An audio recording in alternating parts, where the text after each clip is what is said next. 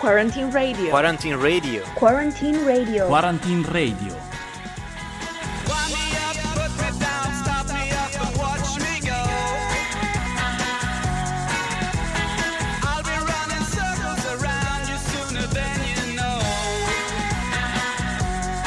We are back with another episode of this post quarantine radio, and we are right now to the 23rd episode already. We're close to the end, sadly, but we still got some interesting contents for you. In fact, today we will listen to some updates about the American election that are going to happen in November. We will talk about it with Guglielmo Finatti from Samba Radio. Then we'll have the news, this time provided by me actually, plus an international appeal by l'Universitario. And then, of course, we will listen to the contribution of the Opera Universitaria. Exactly. In fact, the opera will announce great news for us today, but no spoiler, it is a surprise. We can start now from the voice of the students. Today we'll listen to Francesca, a PhD student, that will tell us how she's living this period. Hey, in this quarantine, I just worked a lot as usual. I um, actually I worked more than usual because my chef thought I had nothing to do, so he gave me a lot of work. And then I stayed with my um, housemate, and we cooked a lot, and we um, we watched a lot of of films in the evening. For that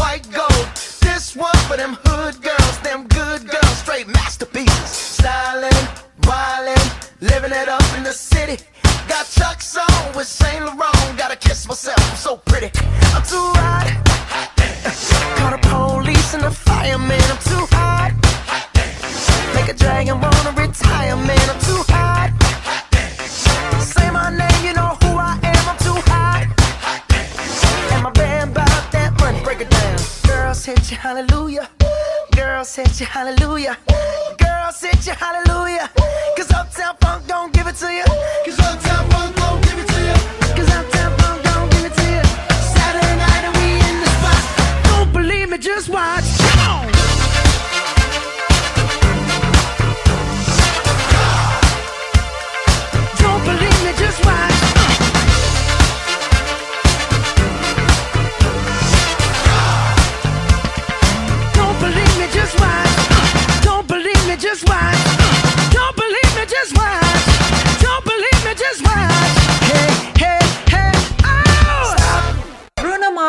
And Mark Ronson with Uptown Funk because we want to start at our best. And we'll do it now with an interview to Cecilia Passarella did to Guglielmo Finotti from the newsroom of Samba Radio about the American elections.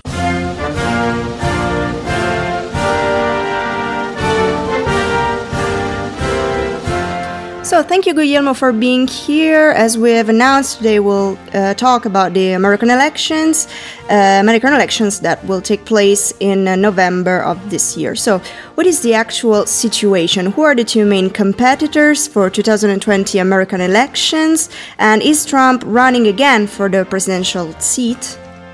Well, hello, Cecilia, and thanks for having me today. Thanks for having me today. So, well, the situation in the US is as follows. So, we have on the one hand, we have Donald Trump, who's running again for the 2020 presidential elections, as expected, to be honest. And then there is the other contender, which is uh, Joe Biden, which was the former vice president under the Obama administration. But um, both of them, technically speaking, are not uh, the presidential candidates yet. Uh, both of them are pres- so-called presumptive nominees. On the one hand, you have some sort of uh, primaries. You had some sort of primaries for the Republican spectrum, but then again, eh, there was only one contender who only got one uh, vote in the uh, Republican committee. So and then he dropped out of the race. So basically, Trump was from the get-go the nominee, presidential nominee, and he's running, definitely running again for president. And on the other hand, after um, quite convoluted uh, process, uh, we have the presumptive nominee for the Democrat side, which is Joe Biden, and um, the whole bring up to this um, situation where Biden is now the presumptive nominee was uh, quite hectic because you had uh, first uh, from the get-go Biden seemed not to be uh, one of the frontrunners after seeing the first uh, votings in the Iowa caucus. Uh, at that time, Bernie Sanders and also other some other outsiders like Pete Buttigieg seemed to be more on the front lines and more posed to win the Democratic primaries. But then again, um, during this process, what happened was that eventually Joe Biden managed to win out most of the subsequent states, uh, many of the most important states during, uh, for instance, the Super Tuesday. And so eventually, all the other contenders had to drop out of the race. And uh, here we are with just the two of them uh, running for the presidency. But the problem is now that, unfortunately, um, they, the campaign is at a standstill due to the COVID 19 crisis.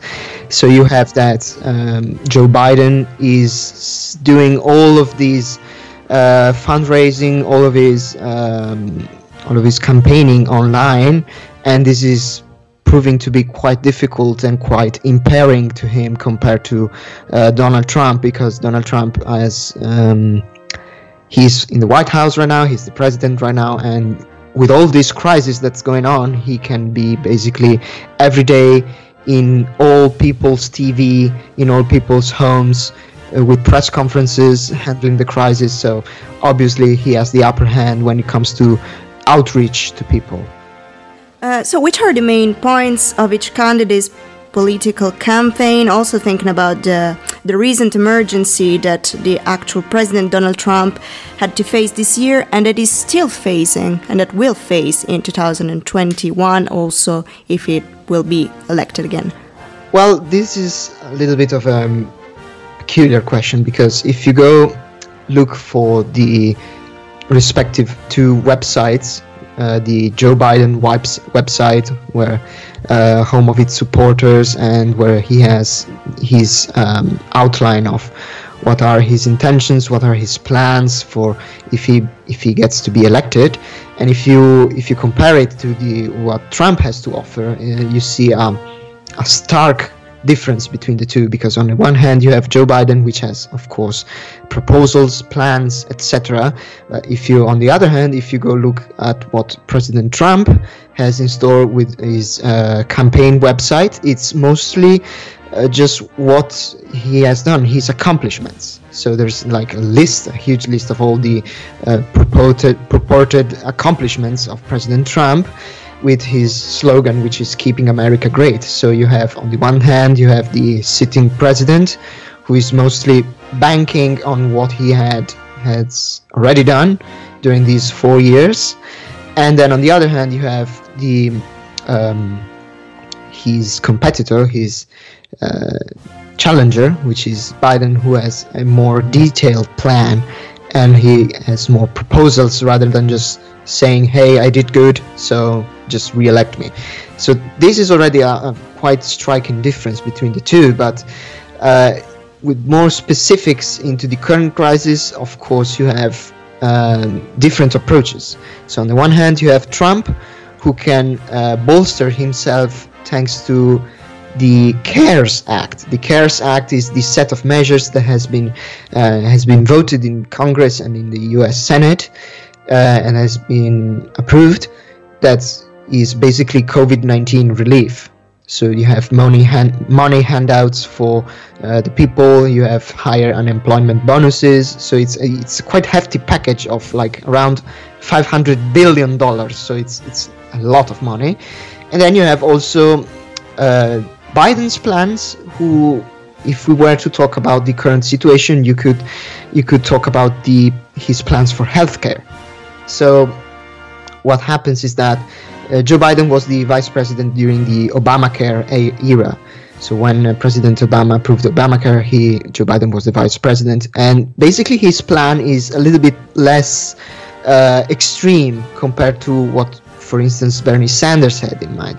The plan from Joe Biden is essentially to uh, defend what Obama had done in the past with the Affordable Care Act, and then to and then some. Basically, the idea bef- um, that Joe Biden has on this regard is to uh, enlarge the eligible pla- plafond uh, for mm, for Medicaid and Medicare, and also to basically um, create a new public health uh, insurance, which should have some form of option like Medicare. So Medicare and Medicaid are the two public programs about healthcare in the U.S. Uh, so you have Medicare, which is a public health insurance for all, all for only for people that are 65 years old or more, and then you have Medicaid, which is uh, basically a helping some form of financial support for um, poorer people who cannot afford all all health insurances and which is only given if you qualify uh, with low income and also if you have some form of health conditions that need to be addressed. And so his plan is basically to make some sort of alternative public form of health insurance which is supposedly less expensive to people is more um, cost effective. He says and uh, which can give Americans more choices basically between private and private insurance plans, which may cover more, and a public insurance plan that is less costly and can basically support your basic needs. So we have these two schools of thought basically, and which also depends on the respective possibilities. One is has to show proposals, which is Joe Biden, and the other is Trump, which can just build on what he has done to address the COVID 19 emergency. Mm, Okay, and then talking about the future, let's let's consider a post-election situation. And what do you think it will be the global scenario after the government take office? I mean, what uh, are the collaborations and the perspectives the candidates will adopt for their foreign politics? Well, that's a little bit of a difficult question. So we can already see that the intention in Donald Trump's mind, for instance, is to shift the blame uh, to China, basically. So one can reasonably bet that he will uh, go on and will try to go pursue that road even further because he has been um, opposed domestically for his handling of the coronavirus crisis. So he had very good some he had some very good measures like the CARES Act, but on the other hand, he uh, he made some grossly negligent uh, remarks during uh, press conferences, and for instance, when he invited people to inject themselves with disinfectant. So this has created domestically some um, infighting, and he is under scrutiny and under blame by many Americans for a mishandling this whole crisis. So what he has recently tried to do is to shift the focus on China, and he has very recently has uh, threatened to pull out funding from the World Health Organizations because because supposedly they didn't um, correctly and thoroughly investigate China's share of the blame for uh, the coronavirus pandemic and so he's trying to find basically a way to exculpate himself and shift the blame to uh, China. And it is a little bit too early to see if this strategy will pay off and if he won't le- won't be left accountable for what he has done. But it's it's it's still too early to say at this point. Okay, well, thank you, Guillermo, for your contribution. Thank you for have been with us. Thanks for having me. We'll be back soon after the music break.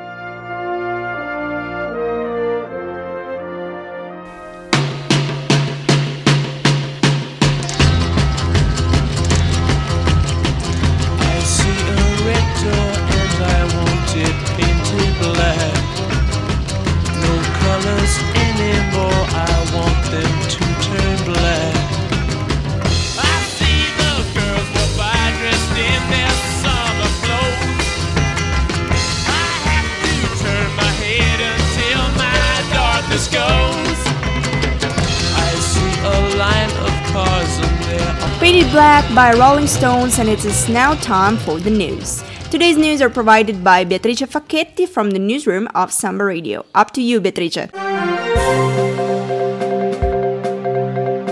Good morning and welcome back to the news.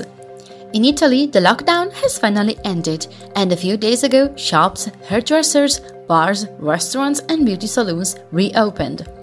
The first intercontinental flight arrived in Malpensa after two months of airport closure. The flight, which departed from Doha, brought home many young people who had been stuck abroad, many especially in Australia. As for the openings between the European borders, Germany and Austria have agreed among themselves to reopen the border that divides them from June 15th, leaving Italy out. South Tyrol and Trentino, which are very popular destinations for German tourists, see with great fear that Austria does not want to reopen the borders with Italy. The governor of Trentino Fugatti has asked the Italian government to immediately activate all political and diplomatic channels to reopen the borders with Austria. Since Trentino lives on tourism, phase 2 cannot really begin if businesses, travel agencies, and operators continue to be penalized by this closure. Speaking of tourism, some other European countries have decided when to reopen their borders again. The Greek Prime Minister has agreed to reopen the borders on June 1st for business travel, seasonal workers, and family members residing in other countries. The opening of the borders for tourist travel will take place from June 15th. The Greek tourism sector will also be helped by state subsidies, just like the Italian one. The World Health Organization recommends great caution during the reopening phase, as coronavirus cases have reached 5 million worldwide. The worst affected country remains the United States, with a record of over 1.5 million cases. There is also much concern for Brazil, where cases are increasing every day, and for Sweden, where the mortality rate is among the highest in the world. That's all for today. Thank you so much for your attention. See you on Monday for other news.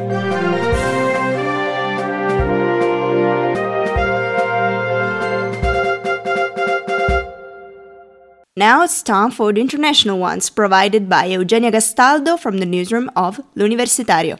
Up to you, Eugenia. Good morning and welcome to the news. The Bay of Bengal's wildest storm this century, Supercyclone Amphan, smashed into the coast of eastern India and Bangladesh on Wednesday afternoon, bringing heavy winds and the threat of deadly storm surges and flooding.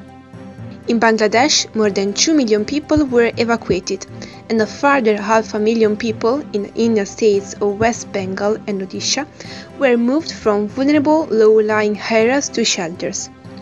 The Indian Navy was put on high alert to be ready to offer humanitarian assistance to those caught up in Cyclone Amphan, which is only the second supercyclone to form in the Bay of Bengal since records began. Many people had also refused to leave their homes and be moved to shelters for fear of contracting the virus.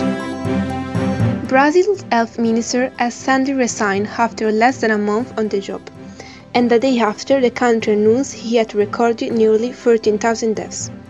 The sudden resignation of Nelson Teich is likely to deepen the turmoil around Brazil's flamed response to the pandemic. Teich was Brazil's second health minister to leave office in less than a month. His popular predecessor, Luiz Mandetta, was fired by President Jair Bolsonaro on 16 April following disagreements over social isolation measures, which Bolsonaro has dismissed as unnecessary. In recent weeks, Teich had increasingly disagreed with Bolsonaro over social isolation and the use of the malaria drug chloroquine to treat coronavirus. Hungary's parliament has voted to add legal recognition for trans people, passing a bill that rights activists say pushes the country back towards the dark ages. The new law defines gender as based on chromosomes at birth, meaning previous provisions whereby trans people could alter their gender and name on official documents will no longer be available.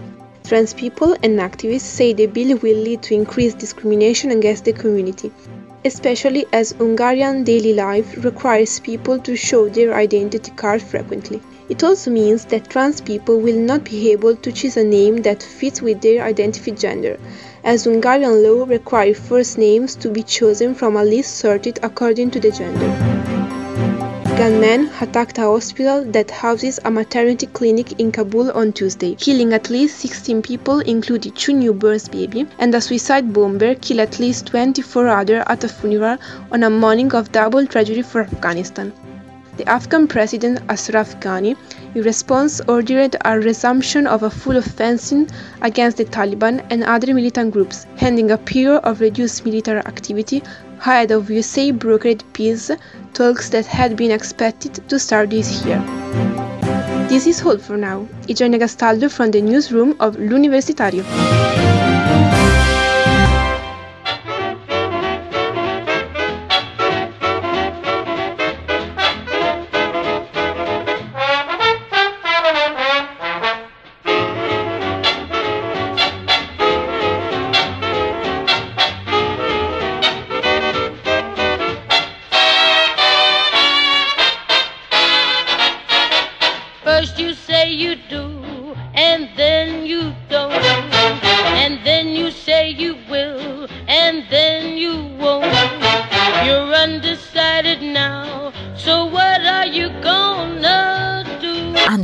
By Ella Fitzgerald, we pass to the entertainment. Today we would like to tell you some other fun fact that seems very interesting to us. So let's start with a brand new list of uh, Did you know that? The oldest your mom joke was discovered on a 3,500 year old Babylon tablet. It must have been a very funny one to be written on a tablet. I have no idea why, but the 29th of May is officially Put a Pillow on Your Fridge Day. Facebook, Instagram, and Twitter are all banned in China. I wonder what they do all day long. Once a swarm of 20,000 bees followed the car for two days because their queen was stuck inside. Sea otters hold hands while they sleep so they don't drift away from each other. They are so so cute. J.K. Rowling chose the unusual name Hermione so young girls wouldn't be teased for being nerdy. Great choice, by the way. It snowed in the Sahara Desert for 30 minutes on the 18th February 1979. Queen Elizabeth once visited the set of Game of Thrones, but because of an obscure rule, she wasn't allowed to sit on it. Apparently, the ruling monarch can't sit on a foreign throne, even if it's fictional. An apple, a potato, and an onion all taste the same if you eat them with your nose plugged. It could have been something nice to try during quarantine. Sto bestemmiando da due ore contro un bancomat. Mi sa tanto che mi ha fregato la mia Mastercard. Lei su un gradino che sta litigando coi collant. E ci mancavano solo le rose e il Vucumpra cosa serve il conto arancio se sto sempre in rosso? Noccioline by Franco 126, and it is now time for the Opera Universitaria to reveal its surprise. In fact, on the 30th of May, it will take place the Samba Aperol, still in its telematic way, and it will be uh, broadcast on Samba Radio. But uh, let's uh, listen to Renato Tomasini from the Cultural Office of the Opera Universitaria and Alberto Fallucca from the CDA of the Opera Universitaria. They will tell us all the details. Welcome back to everyone. I'm here with Alberto to propose a new appointment for the Sambapero project. Are you ready for the last telematic aperitif? I hope so. Together with Veronica, Alberto, and Giacomo, students representative in Opera Universitaria and Samba Radio, we organized for you a last telematic Samba Aperol before the summer on the 30th of May with great music chosen by you and by the Samba Radio DJs. Alberto, do you want to tell the details of our appointment? Thanks Renata. Hi guys, I'm Alberto, one of the students representative in Opera Universitaria. As Renata said, this will be the last Samba Stambaperol before summer break. Now I'll give you more details about the program. It will take place on Saturday 13th of May and it will be 2 hours long. Well, in the first hour there will be a playlist created with students' requests and dedications, while in the second hour there will be an electronic music mix by Hyperion. If you want, you can send your requests until the 29th of May before 10 am, texting a message to Samba, Samba Radio's Facebook or Instagram page or to the email redazione at sambaradio.it. Hope you enjoy it. See you. That's all for today. Thank you so much for your attention and for your audios. We love to hear them. See you on Monday, guys. Have a nice weekend. Goodbye.